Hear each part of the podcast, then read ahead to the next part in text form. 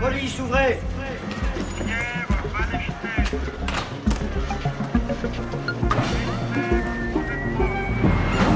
Je suis Stéphanie Duncan. La rafle du Veldiv, une affaire d'État. Tout de suite, l'épisode 4, le matin de la rafle.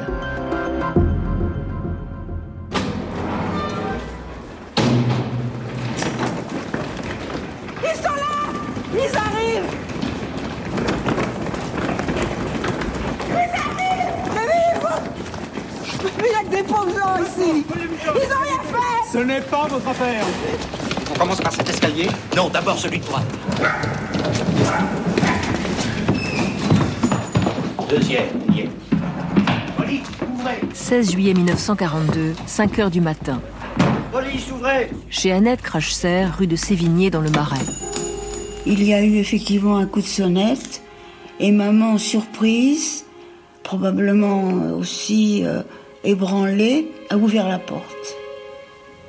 Et euh, elle s'est trouvée euh, face à deux agents de police en uniforme euh, de la police parisienne qui lui a dit que nous étions sur la liste, la liste d'arrestation, et qu'il fallait préparer quelques affaires, prendre un petit peu quelques aliments avec nous, et que nous nous dépêchions, et que euh, nous étions arrêtés, maman, ma sœur et moi, et mon père était également sur la liste, mais il n'était pas présent. Vous vous souvenez de ces hommes? Non, pas du tout. Je me souviens de l'uniforme, c'était la police parisienne. Ils étaient très violents? Pas du tout. Nous obéissons, nous descendons dans la rue, euh, il commence à faire jour, c'est l'été, il fait très chaud. Et j'ai gardé ce souvenir, nous allons à pied euh, dans le quartier et nous nous rendons en fait à l'école de la rue Geoffroy-Lanier, qui est inoccupée puisque ce sont les vacances scolaires, et où nous allons être euh, euh, regroupés avec d'autres familles arrêtées comme nous. Et au cours de ce trajet, je me souviens de mon sentiment de d'inquiétude parce que je crains qu'on puisse nous voir encadrés par deux agents de police et qu'on puisse imaginer qu'on avait fait quelque chose de mal. Et que ça me trouble terriblement parce que euh, j'ai conscience euh, de ne rien avoir fait, ni de ma famille, qui était une famille où, où les valeurs morales comptaient beaucoup. Euh, on n'avait rien fait de mal. Et ça a été mon sentiment immédiat après, me trouver entre deux agents de police. C'est la stupeur. Les hommes ne sont plus les seuls juifs visés. Cette fois, on arrête des familles entières. Joseph Schwartz, qui a passé la nuit chez des amis, revient le matin chez lui et découvre que sa mère et Popol, son petit frère de 10 ans, ont été arrêtés. Son père s'est rendu à la police, espérant ainsi la libérer. Joseph ne reverra jamais sa famille. En arrivant près de son domicile, il rencontre des voisins. Sont sortis très, très tristes, hein, très tristes. On a pris Popol, mon petit frère s'appelait Popol. Tout le monde le connaissait dans la rue parce qu'il était un peu espiègle. Malheureusement, pauvre frère. Bon, enfin. Et il a été arrêté le jour de ses 10 ans. J'étais déconcerté. Un gosse à 15 ans, euh, dans les jupons de sa mère, euh, ils n'ont jamais sorti de ça. J'étais seul. Ou j'allais au commissariat me rendre, dire rejoindre ma mère et mon frère. Ou retourner à Choisy-le-Roi. Mais j'ai eu une idée, j'ai dit tiens, on avait des amis juifs à côté qui s'appelaient Finkel et que mes parents fréquentaient. Donc je suis monté chez eux, j'ai frappé à la porte. On m'a pas répondu. Alors j'ai dit en yiddish, c'est Zios, c'est-à-dire c'est Joseph. À ce moment-là, la porte s'est entrebâillée. J'ai vu le père Finkel et, et le fils Finkel qui étaient là dans le noir, les volets fermés. On enfermé, euh, il dit on va prendre quelques affaires et puis on, se- sauve, on s'en va. À ce moment-là, on frappe à la porte, on dit police. On n'ouvre pas. On n'ouvre pas. Police. On n'ouvre pas. On enfonce la porte. On n'ouvre pas. Ils ont enfoncé la porte et puis nous ont emballés. Voilà. En fait, après la guerre, j'ai su comment l'histoire s'était passée. Hein. J'ai recherché la personne qui nous avait dénoncé, je ne l'ai pas trouvé parce que je l'aurais tué. Donc vous êtes arrêté par la police et emmené au commissariat, c'est ça? Emmené au commissariat. On est arrivé sur les coups de 3 heures, je m'en souviens, il y avait un orage violent. Il faisait chaud, il faisait une chaleur. Les policiers ne nous ont pas emmenés dans leur voiture, ils nous ont fait marcher derrière leur voiture pendant toute l'avenue d'Italie. Il y avait trois policiers en uniforme et un ou deux en civil. Grognon, c'était grognon, c'était pas gentil. L'attitude des policiers est très variable en effet. Certains sont impitoyables et cherchent à faire du chiffre. D'autres se contentent du service minimum, par exemple en disant aux victimes qu'ils repasseront plus tard, leur laissant ainsi le temps de fuir ou lorsqu'ils ne trouvent pas les personnes indiquées dans les fiches. Bon, ils sont tombés. Avec qu'à faire leur liste correctement. Les oiseaux sont envolés. Oui, ça en a tout l'air. On l'a un peu cherché. Ah, il est sur la liste. Les policiers ne sont pas tous d'accord entre eux. Dites-moi, Morin, qu'est-ce que vous racontez Vous êtes pour eux Maintenant qu'on a commencé, il faut aller jusqu'au bout. Nous, ce qu'on veut seulement, c'est qu'ils foutent le camp. Tous et vite. La majorité effectue le boulot sans enthousiasme, mais sans état d'âme non plus. C'est ce qui frappe Annette Crachser quand, après avoir été arrêtée, sa mère pose en vain des questions aux policiers. Ils étaient indifférents. Et c'est l'attitude qu'ils auront toujours eue au cours de ce qui va suivre, c'est que ils obéissaient à des ordres ou qu'ils attendaient des ordres. Et quand on leur posait des questions pour savoir ce qu'on allait faire de nous, et qui était source d'une angoisse épouvantable, il se retranchait toujours derrière ce silence en disant qu'ils n'en savaient rien, qu'ils attendaient les ordres. Et ça aurait été la réponse à chacune des étapes que nous aurons vécues après l'arrestation. À la porte d'Aubervilliers, dans leur logement social, Roger Lancry et sa nombreuse famille sont surpris eux aussi dans leur sommeil. Euh, là où il y a eu le drame, c'est quand ils sont venus taper à la porte. L'immeuble où on habitait, il y avait quatre chambres. Il y avait une chambre tout au fond du couloir à 8 ou 10 mètres. Et on était tous terrés là-dedans. Et elle, entendait les godillots qui, dans, dans l'escalier. Ça cogne. Pour moi, c'était interminable cette minute. J'ai dit, ils vont casser la porte. Ils vont la casser si ça continue. Il y avait un petit chien qu'on avait hébergé, là, qui était traîné la rue. Il s'appelait Bobby ou Toby, je crois. Et ce chien, on avait peur qu'il aboie, parce que dès que ça cogne, ça aboie. Alors on était enfermés dans cette chambre tout au fond du couloir à 8 mètres, tout calfeutré, transi de peur. Puis le chien, pour pas qu'il aboie, on l'a presque étouffé. Et on, on, est, on, on était terrés, mais avec une peur, comme jamais j'ai eu peur de ma vie. Celui qui dit j'ai jamais eu peur de ma vie, c'est un menteur. Moi, j'ai eu peur. Et je vous assure que ce jour-là, je mesurais exactement que ça pouvait basculer à tout moment. Je ne savais pas que c'était des camps de la mort. Ça, je ne le savais pas. Je l'ai appris après coup. Alors, c'est la maman qui a eu cette présence d'esprit. Et là, je la bénis, elle n'est pas de ce monde de ne pas avoir ouvert, ça a été aujourd'hui euh, ma chance d'être devant vous. Et ici, on ne devrait pas enfoncer la porte? Allez, ça va comme ça. Roger Lancry vient d'échapper à la rafle et à une mort quasi certaine. Présence d'esprit de la mama de ne pas ouvrir et chance aussi peut-être que le policier n'ait pas défoncé la porte. Certains agents sont munis de barres de fer en cas de besoin. Rachel Gédinac et sa sœur n'auront pas la chance de Roger Lancry. Elles ont pourtant passé la nuit chez leurs grands-parents, leur mère pensant qu'elles échapperaient ainsi à la rafle. Mais le matin... On est couchés, ma sœur et moi, et de grands coups frappés à la porte. Ouvrez, police Ma grand-mère ouvre et... Habillez-vous les enfants, vous allez rejoindre votre mère. Euh, sur un ton pas très aimable. Et ma grand-mère a essayé de parlementer, elle parlait mal le français, mais ce sont des enfants, ils l'ont bousculé violemment. Et on nous a dit, vous avez cinq minutes pour faire votre baluchon, vous allez rejoindre votre mère. Lorsque nous descendons pour retourner chez nous, tout près, j'ai déjà vu dans la rue des valises éventrées que des grands essayaient de refermer avec des ficelles comme ils pouvaient. Et en chemin, un des policiers nous dit d'un air goguenard Vous pouvez remercier votre concierge, c'est elle qui nous a dit où vous étiez. Oui, ma sœur et moi, on a été dénoncés par notre concierge. Ces choses-là, malheureusement, arrivaient aussi. Vous vous souvenez de cette concierge? Euh, Pas très bien de ses traits, mais son fils faisait partie des jeunes collabos. Ce n'étaient pas des gens bien orientés, disons. Donc vous êtes ramené chez votre mère Oui, chez vous qui est en larmes, ma mère est en larmes, euh, contrariée de nous voir revenir. Et on lui dit, vous avez cinq minutes pour faire votre baluchon ou votre valise, parce qu'on a encore beaucoup de gens à prendre sur notre liste. Nous préparons nos petites affaires et nous descendons. De mon immeuble, j'ai vu partir d'autres familles d'immigrés juifs. On se regardait, on ne savait pas où on allait, les policiers ne disaient rien.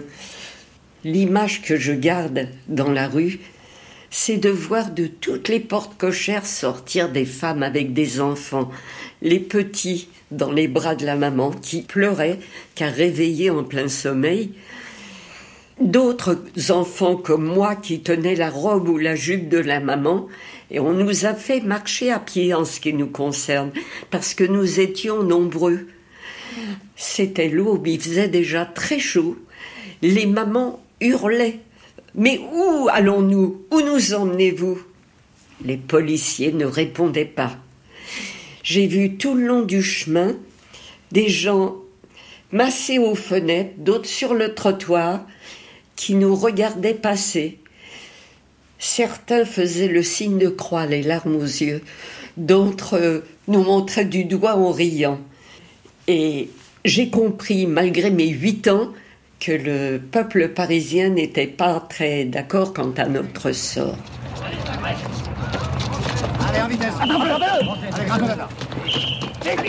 Non loin de chez Rachel Gédinac, dans le quartier de Belleville, c'est le même affolement. Mais curieusement, au passage Ronce, la police ne frappe pas à la porte de la famille d'Esterdzik.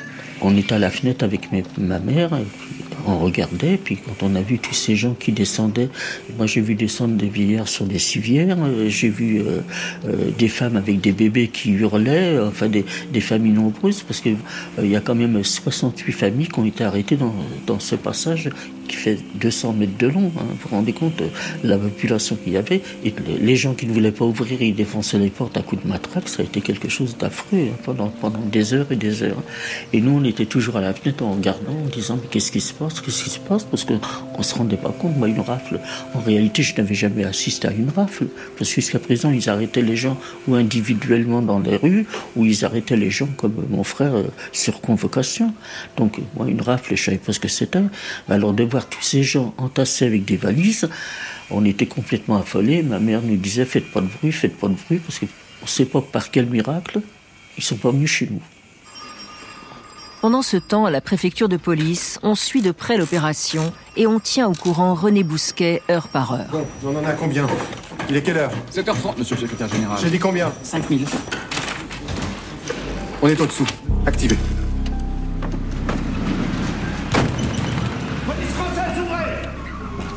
À 11h, près de 8000 personnes ont été arrêtées. Trop de bagages. Faut en laisser. Vêtements chauds et deux jours de vivre. C'est tout ce qui est autorisé. Rachel Gédinac et sa famille sont emmenés par la police. Mais elle va réussir à se sauver, grâce à la présence d'esprit et au courage de sa mère, et grâce à une gifle. On nous a emmenés à pied jusqu'à la Bellevilloise, qui était auparavant un lieu qui datait de la commune. Les gens se réunissaient là, on y passait des films, on est rassemblés là. Nous étions serrés les uns contre les autres. Euh, euh, vu ma taille, j'étais petite, j'avais 8 ans et, je ne suis pas très grande. Euh, J'ai tout fait. Et ma maman essayait de se frayer un petit passage pour parler aux autres mamans.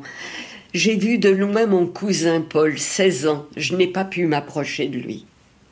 Et ma maman allait d'une maman à l'autre en disant Non, non, on ne nous emmène pas pour travailler en Allemagne. On ne peut pas travailler avec des tout petits dans les bras. Elle avait compris cela, ma mère.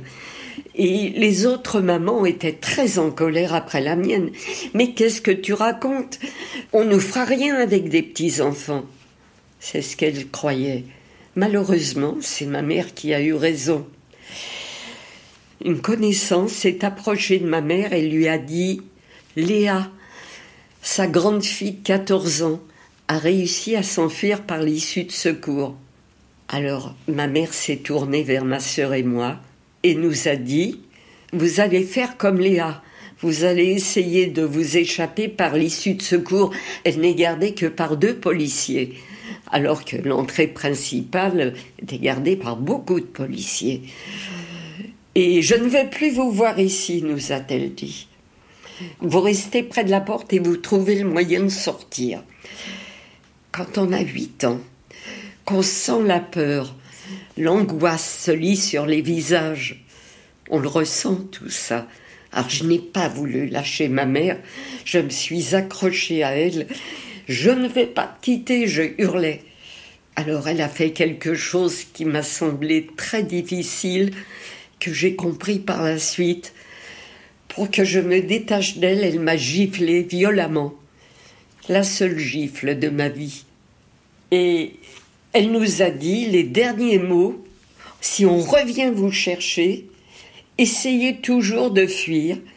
Dans la rue, il y a du monde, ça vous protégera. C'est ce qu'on a fait par la suite. Comment expliquez-vous cette conscience qu'elle avait, votre mère? Je ne sais pas d'où ça vient. J'étais trop petite pour analyser cela. Même ma sœur ne se l'est pas expliqué. Je me souviens que ma mère a reçu une lettre du ghetto de Varsovie. Ça doit être fin 40. Une partie de sa famille, frères et sœurs, était encore dans le ghetto de Varsovie. Et je me souviens qu'elle a pleuré pendant plusieurs jours en relisant cette lettre. Et je suppose que ça a été la prémonition. Elle a senti le danger à chaque moment. Et sur le coup, vous avez compris qu'elle voulait vous sauver? Pas sur le coup. Parce que il y a eu ce moment où je l'ai lâchée, où ma sœur m'a prise par la main, où nous sommes allés près de l'issue de secours. Les deux jeunes policiers en faction ont tourné la tête pour ne pas nous voir sortir. Vous voyez, il y a des policiers qui n'étaient pas d'accord avec ce qui se passait. Et nous repartons en courant, nous descendons la rue de Ménilmontant, la rue des Amandiers, et nous sommes allés chez nos grands-parents. Euh, voilà, ça a été un moment terrible. En giflant sa fille de 8 ans, la mère de Rachel Jedinac prend la décision déchirante de se séparer d'elle, seul moyen éventuel de lui sauver la vie. Elle sera déportée pour Auschwitz par le convoi numéro 12 le 29 juillet. Nous le verrons, Rachel et sa sœur survivront malgré d'autres menaces et même une autre rafle. Jusqu'en début d'après-midi, Annette Crachser, avec sa sœur et sa mère, attendent en pleine chaleur dans la cour de l'école de la rue Geoffroy-Lanier, un des centres dans le Marais où sont rassemblés les Juifs arrêtés. Deux policiers montent la garde. au fur et à mesure, d'autres familles arrivent, complètement euh, abasourdies, des familles entières. Alors comme ce sont généralement euh, des gens qui sont plutôt étrangers, ce sont plutôt des ouvriers, des ouvriers tailleurs, des ouvriers maroquiniers ou bien fourreurs. Et ils ont des difficultés à parler français même. Donc ces mamans qui, évidemment, parlant un français euh, impeccable, interrogeaient les agents pour savoir qu'est-ce que nous allions devenir. Elles servaient d'intermédiaires en quelque sorte. D'autre part, ces familles qui venaient donc euh, de façon relativement récente de l'Europe centrale, n'avaient pas de valise. Alors ils avaient plutôt des espèces de grandes toiles, de baluchons, où s'entassaient ce, ce qu'il fallait. Alors certes, nous étions étonnés parce que il y avait de jeunes enfants qui étaient là et qui rapidement commençaient à avoir faim, avoir soif, étaient fatigués, se mettaient à pleurer. Quelquefois, des familles étaient accompagnées par des grands-parents également âgés. Et puis, euh, Le temps passait, rien à boire, rien à manger, il faisait très chaud, et puis toujours cette angoisse, cette angoisse, qu'allait-il faire de nous? Où allons-nous? Pourquoi nous? Et que cette angoisse-là, elle était perceptible physiquement. Et en début d'après-midi, vers une heure ou deux heures, sont arrivés les autobus. On entrait dans l'autobus, on s'assied sur les sièges. Certains étaient debout euh, dans l'allée entre les sièges. Et il suffisait de deux agents de police sur la plateforme pour que personne ne puisse descendre. Allez, allez. Allez, montez. Montez. Montez. Annette Crachser, sa mère et sa sœur viennent d'être embarquées dans un autobus pour une destination inconnue. Allez, allez, posez vos bagages sur la plateforme. Vous les retrouverez après, vous en faites pas. Elles font partie des 11 363 juifs arrêtés à Paris et dans la proche banlieue ce 16 juillet 1942. Les adultes sans enfants sont emmenés directement au camp de Drancy, l'antichambre d'Auschwitz, tandis que les familles sont conduites au vélodrome d'hiver. Nous le verrons dans l'épisode suivant, 8160 hommes, femmes et enfants vont y être enfermés plusieurs jours, entassés dans des conditions inhumaines, avec toujours l'angoisse d'ignorer leur sort.